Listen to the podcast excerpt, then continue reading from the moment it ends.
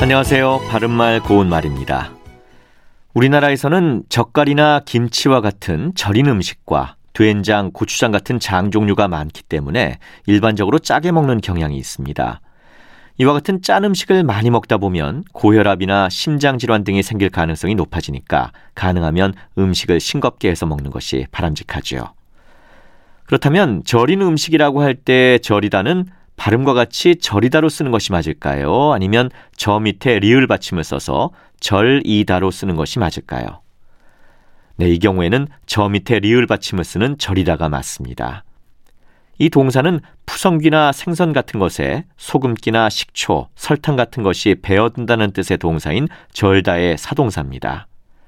반면에 발음과 같이 쓰는 절이다는 뼈마디나 몸의 일부가 피가 잘 통하지 않아서 감각이 둔해지다 또는 뼈마디나 몸의 일부가 쑥쑥 쑤시듯이 아프다를 뜻해서 손발이 저리다, 뼈마디가 저리다와 같이 쓸 수 있죠.